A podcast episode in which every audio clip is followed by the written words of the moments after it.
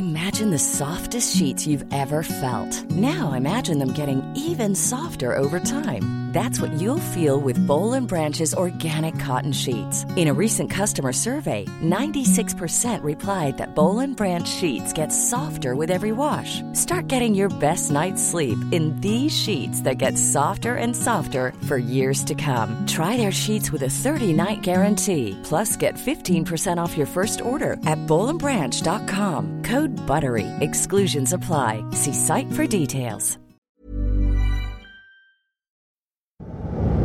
Teka, bakit may tali ka sa leeg? Hindi ka naman maniniwala kapag kwento ko sa'yo sino talaga si Louie eh. Tama na! Huwag mo nang saktan ang anak mo!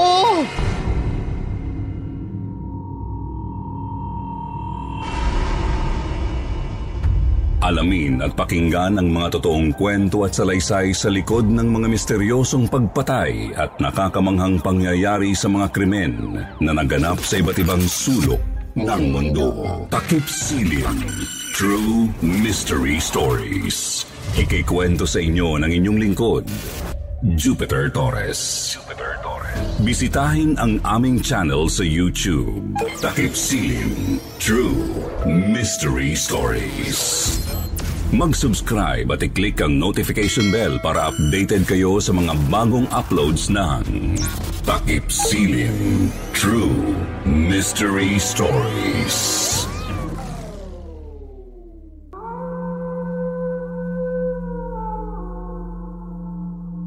Sa mundong pilit mong tinatalikuran ang nakaraan, hinahabol ka pa rin ng alaalang pinagmulan ng lahat ng puot at galit na sadyang humihila sa iyo pabalik sa sinumpang nakaraan. Papunta sa kailalimang puno ng misteryo at hiwaga.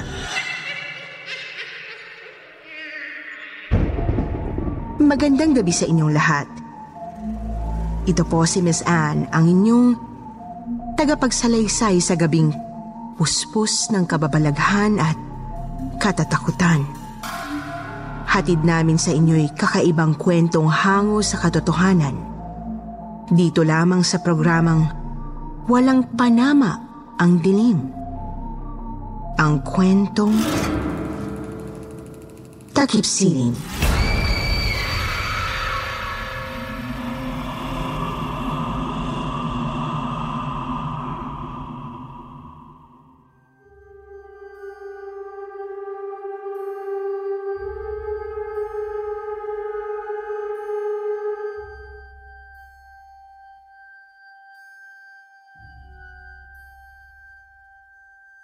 Miss Anne, Magandang gabi po sa inyo at sa lahat ng mga listeners ngayon sa vlog ninyong Kwentong Takip Silim. Lalong-lalo na sa mga katulad ko pong bagong subscriber ng YouTube channel ninyo. Ako po si Roland. Ang story na ibabahagi ko sa inyong lahat ngayon ay may maselan na tema. Pinangungunahan ko na po kayong lahat. Isa po akong introvert na suicidal na tao. Ang sabi ng iba, may mental health problem ako. Sabi naman ng iba, nadedemonyo raw ang utak ko.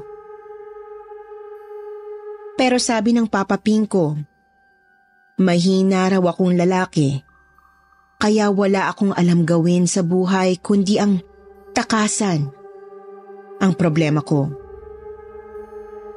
Bata pa lang po kasi ako, bulid na ako ng mga kaklase at kalaro ko.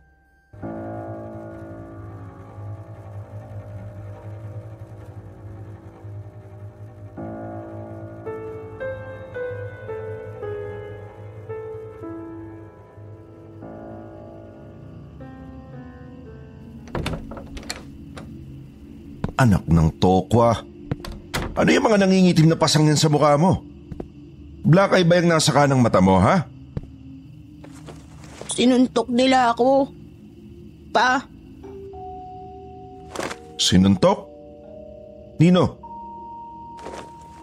Ng mga kaklase ko. Binugbog nila ako. Pero papa, wala naman akong ginagawa sa kanila eh. Ayun na nga eh.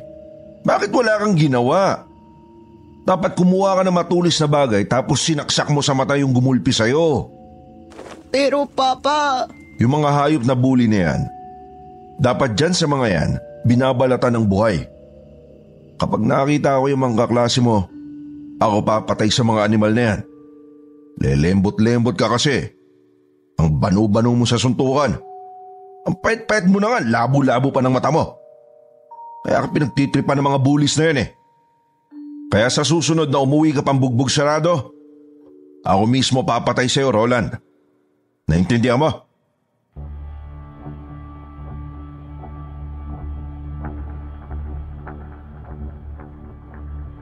Minsan, Miss Anne, napagdiskitahan na naman ako ng mga kaklase kong bully.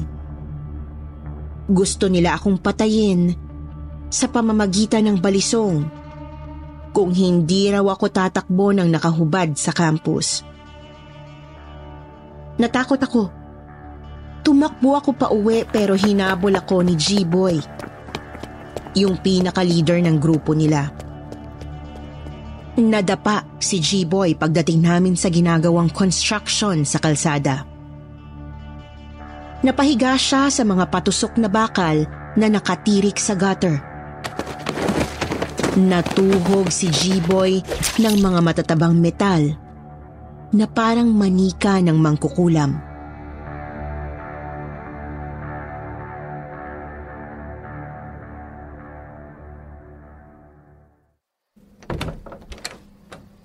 Bakit ka nanginginig sa takot?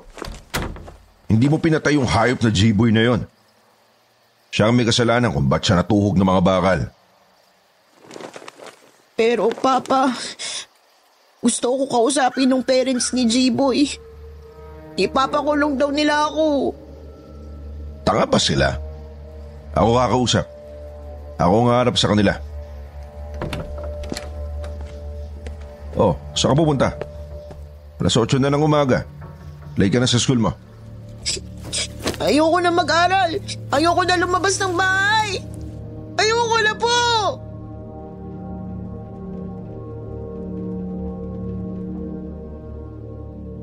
Natakot ako nang mamatay ang kaklase kong nang bubuli sa akin. Pakiramdam ko noon, gabi-gabi niya akong minumulto. Dahil hindi ako matahimik kahit na antok na antok na ako. Tumigil ako sa pag-aaral. Sinisi ko ang sarili ko sa nangyari kay G-Boy. Nadepress ako at mas lalong naging introvert, Miss Anne. Hanggang sa isang araw, para lang mawala na ang takot at sakit sa puso ko, kumuha ako ng matulis na kutsilyo at hiniwa ang pulso ko. Roland? Ano yung ginagawa mo? Gusto ko na um, ma- mamatay. Itinakbo ako sa ospital at galit na galit ang mama ko nang umuwi mula sa Canada nang makita ang ginawa ko.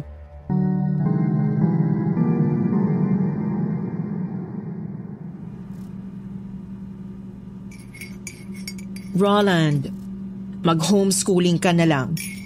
Online class. Dinalang kita ng bagong laptop mula sa Canada.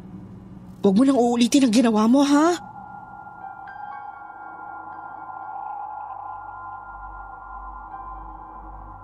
Mabilis na lumipas ang panahon kahit nakakulong lang ako sa bahay namin habang nag-homeschooling. Nagbinata akong puro computer at laptop ang kasama ko. Hanggang sa madiscover ko ang isang APP kung saan pwede kang makipag-chat sa mga taong gusto mo lang makausap.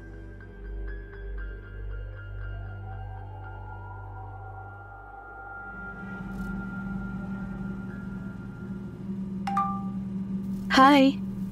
Care to chat? Hello at Death March 079. Bakit Atlas Las Puso ang username mo? Wala lang. Ikaw. Bakit at Death March 079 ang gamit mong username? Matagal na kasi akong nagmamarit siya. Ha? Papunta sa kamatayan ko. May sakit ka ba? Suicidal ako.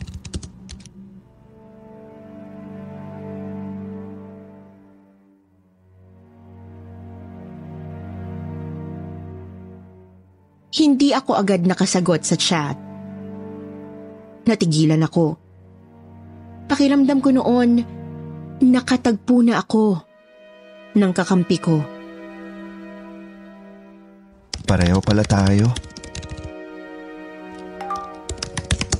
Talaga?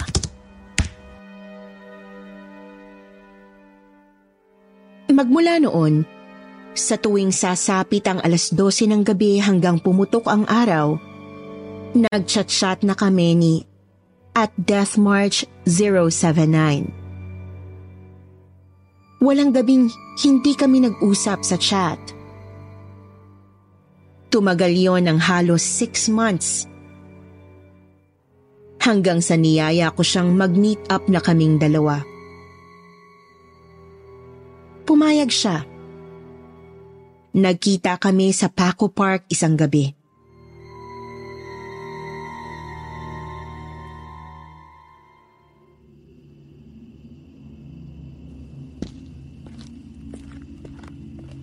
At Death March 079? Ako nga. Ikaw ba si Laslas Puso? Roland! Roland talaga ang real name ko. Esang. Pero Teresa talaga ang real name ko. Wow, tuwang-tuwa ka. Sorry. Ngayon lang ako sumaya ng ganito sa totoo lang. Mukha ba akong clown? Napakaganda mo kaya para maging clown. O paano? Dito na ba tayo tatambay sa Paco Park? O gusto mong pasukin natin yung sementeryo sa loob? Mahilig ka ba sa kape? Ninunguya ko ang coffee beans ng Batangas. Alam mo ba yon? Kaya ka siguro may insomnia. Siguro. Tara, hanap tayo ng cafe malapit sa Manila Bay.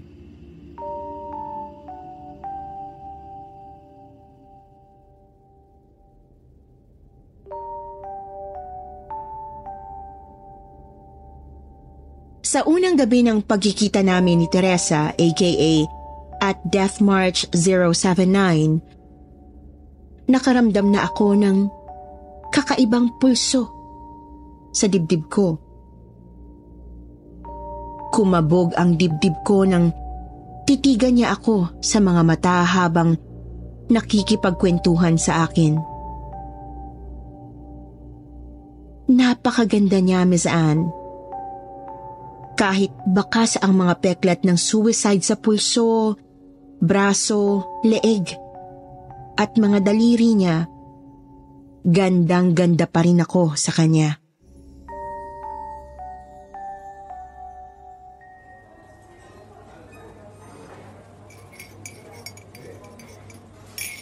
Bakit? Titig na titig ka sa akin. Ngayon lang kasi ako... Ano kasi... Dahil ba sa kape yan? Dahil sa ganda mo.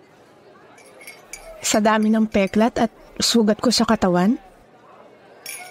Kahit na puro sugat ka pa, maganda ka para sa akin. Pero sana huwag ka na magkasugat ulit. Depende kay Louie. Sino si Louie? Hindi ka naman maniniwala kapag kwento ko sa'yo sino talaga si Louie eh. Makikinig ako. Mahal ko si Louie.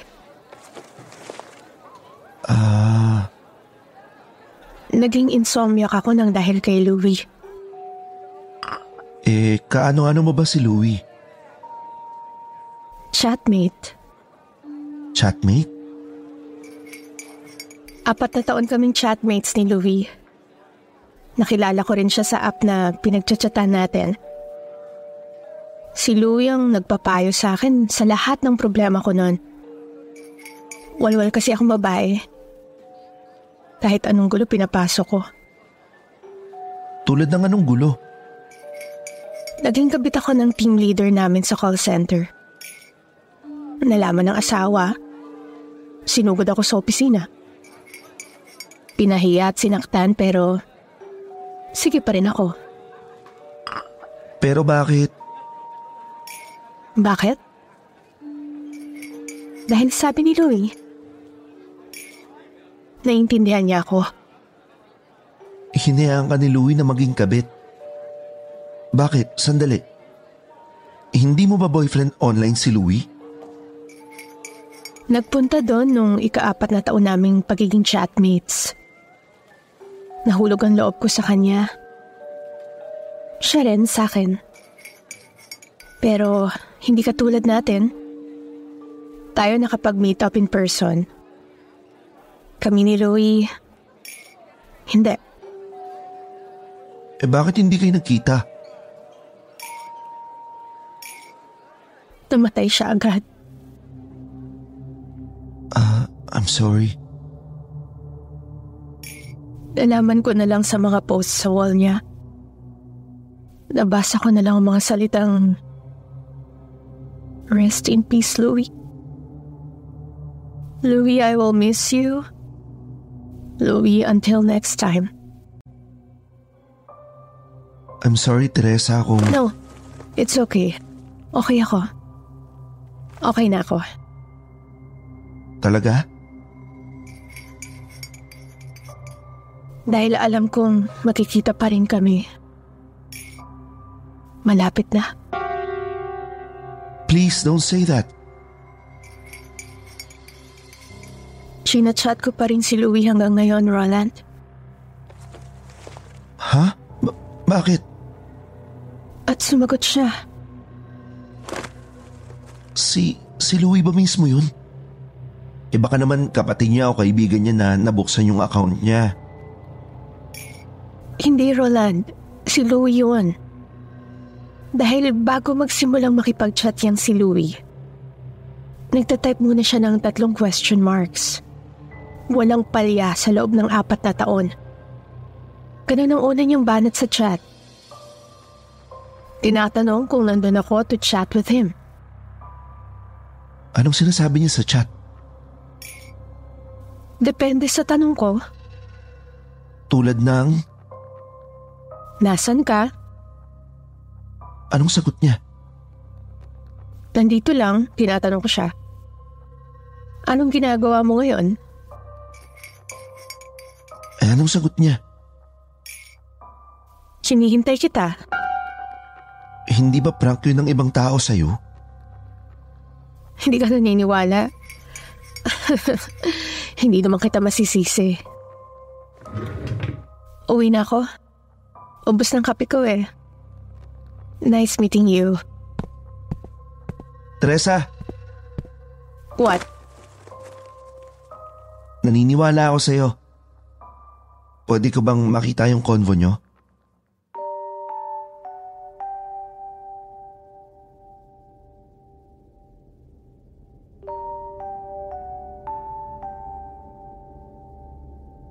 Lalo kaming naging close ni Teresa simula nang paniwalaan ko yung pakikipag-chat niya kay Louie na matagal nang patay.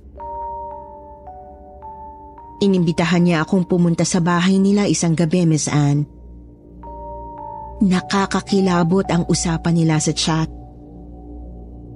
Tatlong araw lang halos ang chat nila according sa dates na nabasa ko pero puno ng instructions.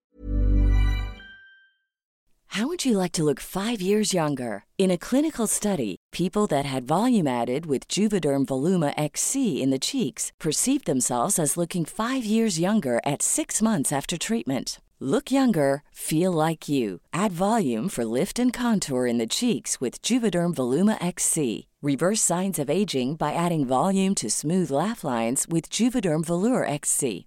For important safety information and to find a licensed specialist, visit juvederm.com. That's J U V E D E R M.com. Not for people with severe allergic reactions, allergies to lidocaine, or the proteins used in Juvederm. Common side effects include injection site redness, swelling, pain, tenderness, firmness, lumps, bumps, bruising, discoloration, or itching. There's a risk of unintentional injection into a blood vessel, which can cause vision abnormalities, blindness, stroke, temporary scabs, or scarring. Talk to a licensed specialist to find out if it's right for you. Hey there, it's Michelle Norris. I'm host of a podcast called Your Mama's Kitchen. When I travel, I'm usually looking for a way to find a taste of home when I'm not at home. And one of the things I love to do when I am at home is entertain. And Airbnb allows me to do that. When I was in California recently, I rented a house that had a great kitchen. And when we were sitting around the table, we're all thinking, we're in someone else's house. Someone could be in all of our homes as well. If you have a home, but you're not always at home, you have an Airbnb. Your home might be worth more than you think. Find out how much at airbnb.com/slash host.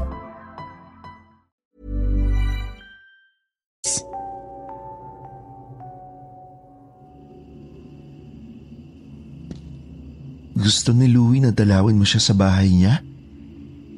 Oo. At tinipe niya talaga ang address niya. Napuntahan mo na ba siya sa bahay nila? Isang beses lang. Pumunta ako doon para alamin talaga kung patay na si Louie. At kinausap ako ng lola niya. O anong sabi? Patay na nga si Louie pero ayaw sabihin ang cause of death. Roland, gusto mo ba akong samahan sa bahay nila Louie? Gusto ko siyang dalawin ulit. Eh bakit sa bahay nila? Hindi mo ba alam kung saang sementeryo inilibing si Louie? Di ko alam kung saan nila dinala yung bangkay ni Louie. Teresa, baka naman hindi pa patay talaga si Louie.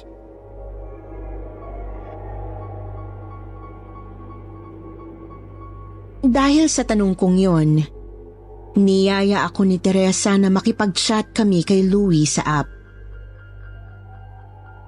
Naghintay kami ng alas 12 ng gabi. Binuksan ni Teresa ang chat box bago nagsalita.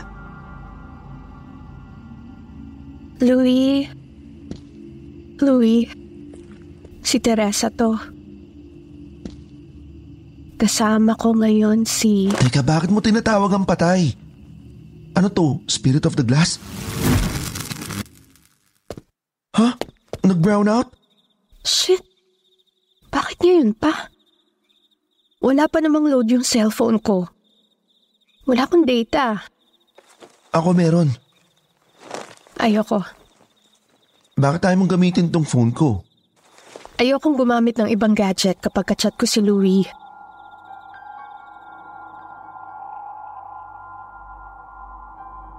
Bigla akong napanganga nang biglang bumukas ang desktop computer ni Teresa. Paano... Paano nangyari yun? Ba- brownout pa rin, di ba? Tumakbo ako sa bintana ng kwarto ni Teresa na nasa rooftop ng apartment building nila. Mataas ang kinalalagyan namin kaya kitang kita ko na brown out pa talaga. Roland! Malakas ang pagtawag ni Teresa. Napabalik ako sa harapan ng computer. Kinilabutan ako nang makita kong nag-type si Louie ng tatlong question marks. Ayan na si Louie. Ayan na siya. Tatlong question marks? Huh? Akin ka lang, Teresa. Louie, Louie, I missed you so much. Mabilis na nag-type si Teresa. Puro I love you at I miss you ang mga pinagtatype niya. Pero isa lang ang sinagot ni Louie sa kanya. Tumalon ka sa bintana. Wag! Huwag mong gagawin yan!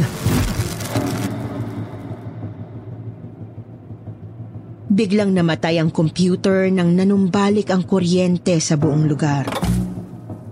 Tuwang-tuwa si Teresa na ipinagtulakan ako pababa sa building nila. Teresa, sandali! O ngayon, naniniwala ka na? Hindi natin alam kung si Louie talaga ang kachat mo. Malalaman ko rin ang totoo. Sige na. Bye-bye. Nang gabing yon, mabigat ang mga balikat ko nang umuwi ng bahay. Hindi rin ako makatulog noon kahit na ang sama ng pakiramdam ko. Para akong lalagnatin ng malala. Uminit ang dalawang mga mata ko habang nanlamig ang mga paa. Hindi ko makalimutan ang nangyaring kababalaghan sa kwarto ni Teresa. Isang oras akong nakatitig sa closet kong puno ng damit. Walang tigil ang utak ko sa pag-aalala para kay Teresa. Mahal ko na nga talaga siguro siya nung mga panahon na yon. Makalipas pa ang ilang sandali, napansin kong bumubukas mag-isa ang pintuan ng closet ko. Natakot ako, Miss Anne. Napatalokbong ako. Pero nakasilip pa rin sa closet. Nang hilakbot ako nang may isang malaking lalaking napakaitim ang may dalang balisong sa kanang kamay na unti-unting lumalabas sa closet ko. Papalapit ng papalapit sa akin ang lalaki. Parang gusto akong saksakin. Patayin.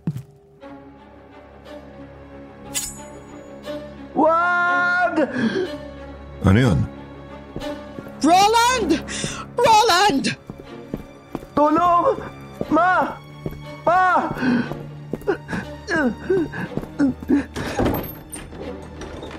Teka, bakit may tali ka sa leeg? Magpapakamatay ka na naman bang kumag ka? Ha? Nangilabot ako, Miss Anne. Nang makita ko ang sarili kong may hawak na lubid at itinatali ang dulo nito sa kisame habang nakatapak sa kama ko. Magbibigti ka ba, anak? Panginoon ko, itigil mo yan! Kasalanan sa Diyos yan! May lalaking may balisong na gustong... Hindi ko... Hindi ko alam kung bakit ako... Tanga! Hindi ka nga dito. Hindi ko na nadala, no? Imbis na intindihin at kaawaan, ay binugbog ako ng papa ko. Lahat ng galit niya sa akin, lumabas ulit. At hindi siya napigilan ng mama ko. Ha? Tama na po, Papa!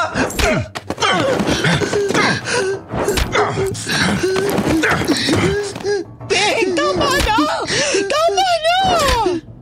Tumabi ka dyan, Ling. Baka ikaw masapa ko. Ikaw na lalaki ka. Kailan ka magtatanda, ha? Hindi ko na ulitin pa. Promise po. Gustong gusto mo na magpakamatay? Ako na ang papatay sa'yo. Ha? Halika dito. Bing, tama na! Huwag mo nang saktan ang anak mo!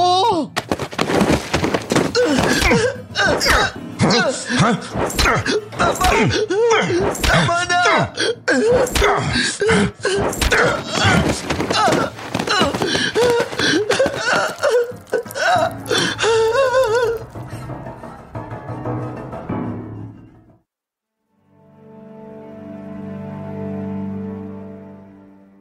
At iniwan ako ng parents kong duguan sa bugbog ng papaping ko. Nakatulala lang akong nakasiksik sa isang sulok hanggang sa mag-umaga. Nawalan na ako ng lakas, Miss Anne. Hanggang sa may nareceive akong message sa chat. Si Teresa.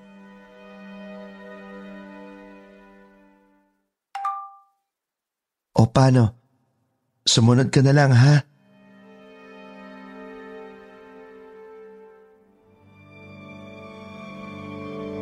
Kinilabutan ako bigla, Miss Anne.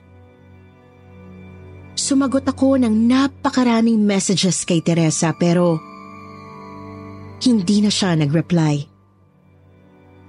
Hanggang sa matuyo ang sugat ko at pumunta ako sa bahay nila.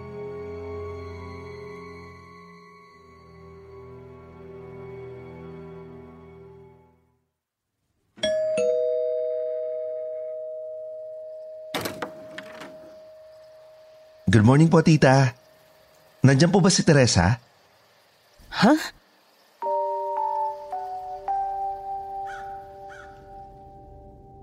Natulala ang tita Tessie ni Teresa sa akin. Nag-isip muna ito ng malalim bago sumagot sa tanong ko. Wala na dito si Teresa. Nasaan na po siya? Nailiping na. Po? Iyon ang gusto niya. Pag namatay daw siya, ilibing siya agad. Wala rin namang nakipaglamay. Wala kasing kaibigan ng pamangkin kong si Teresa. Pero may isang matangkad na lalaking dumalaw sa ER nang itakbo ko siya. Lalaki? Oo. Nakakatakot ang dating. May balisong pa sa tagiliran. Parang... Luis? Lu ang pangalan yata? Eh, hindi ko na matandaan. Louie. Ayun! Louie nga. Kilala mo ba yun? Hindi po. Paano po ba namatay si Teresa? Ay, suicide. Tumalon sa bintana ng kwarto niya sa rooftop.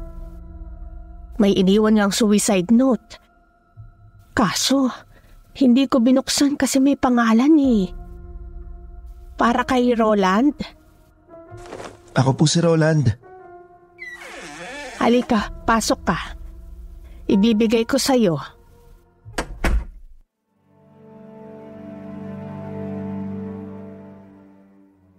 Nangatog ang tuhod ko nang buksan ko ang suicide note ni Teresa. Binasa ko ito ng malakas sa harapan ng tita niya.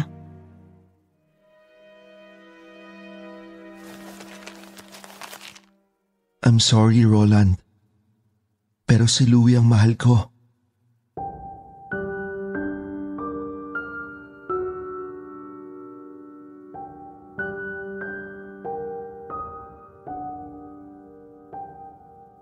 Nagdilim muli ang mundo ko nang ipabasa sa akin ng tita ni Teresa ang suicide note na sinulat niya. Namanhid ang buo kong pagkatao, Miss Anne. Gumuho ulit ang itinayo kong tore ng pag-asa.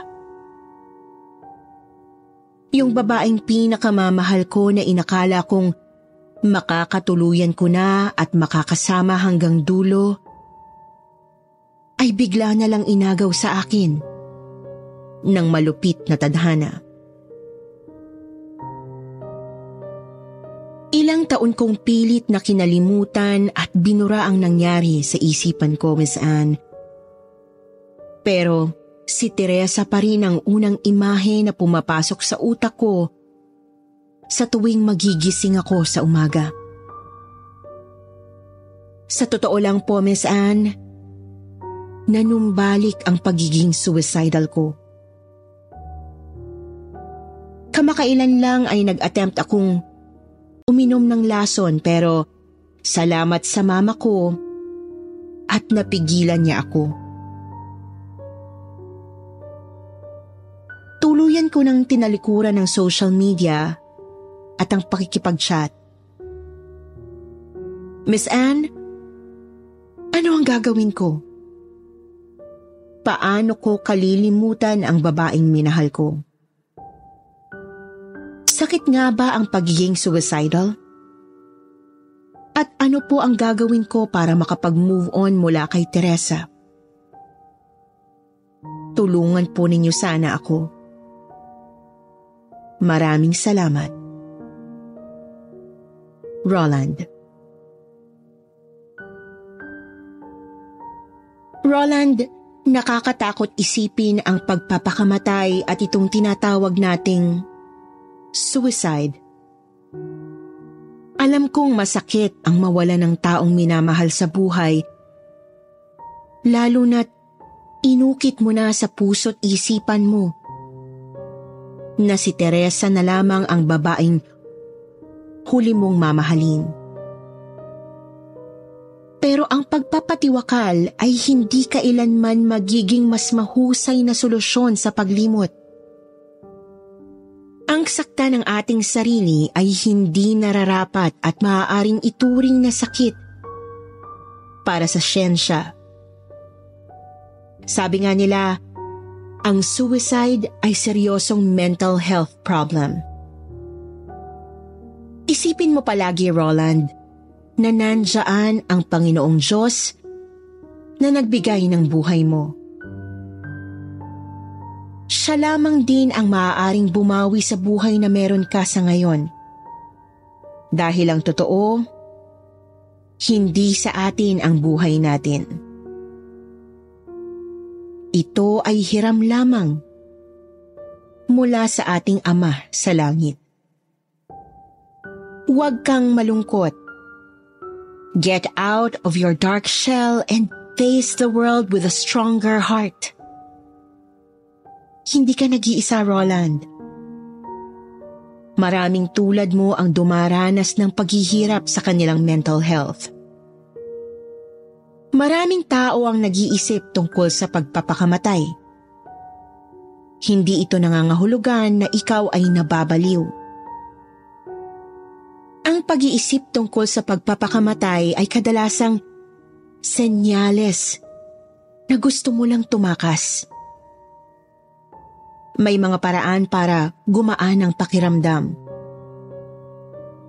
Tandaan, hindi ka nag-iisa. Maaari kang magsimula sa pakikipag-usap sa ibang tao. Maaari kang makipag-usap sa isang miyembro ng pamilya o kaibigan na pinagkakatiwalaan mo. At mula sa pakikisalamuha muli sa mga tamang tao, sigurado akong makakapag-move on ka ng mabilis. Huwag mong itulak ang sarili mo na mag-move on. Yes, it is true. Time can mend your broken heart, but it is your determination to carry on that will bring you out from that darkness. May kasabihan nga tayo, Roland. Yesterday is not ours to recover but tomorrow is ours to win or lose. Laban lang at ituloy ang buhay. The Lord is close to the brokenhearted. He rescues those whose spirits are crushed. Muli, ito po ang inyong lingkod, si Miss Anne. Magandang gabi sa inyong lahat.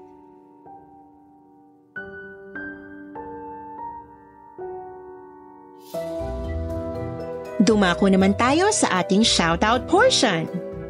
Shoutout to Len Len Salas, Simply Ann, Labordo Family, Bobole Family, Mirang, BF Thea and Fredolin, Joanna Marie Crisostomo, Jans Brusola, Jennifer Jane Relieja, Leonardo Manalo.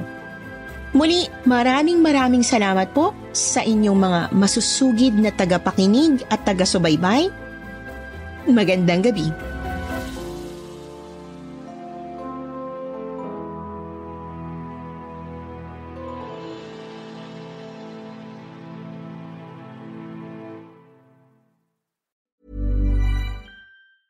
Planning for your next trip? Elevate your travel style with Quince. Quince has all the jet setting essentials you'll want for your next getaway, like European linen, premium luggage options, buttery soft Italian leather bags, and so much more. And is all priced at 50 to 80% less than similar brands. Plus, Quince only works with factories that use safe and ethical manufacturing practices.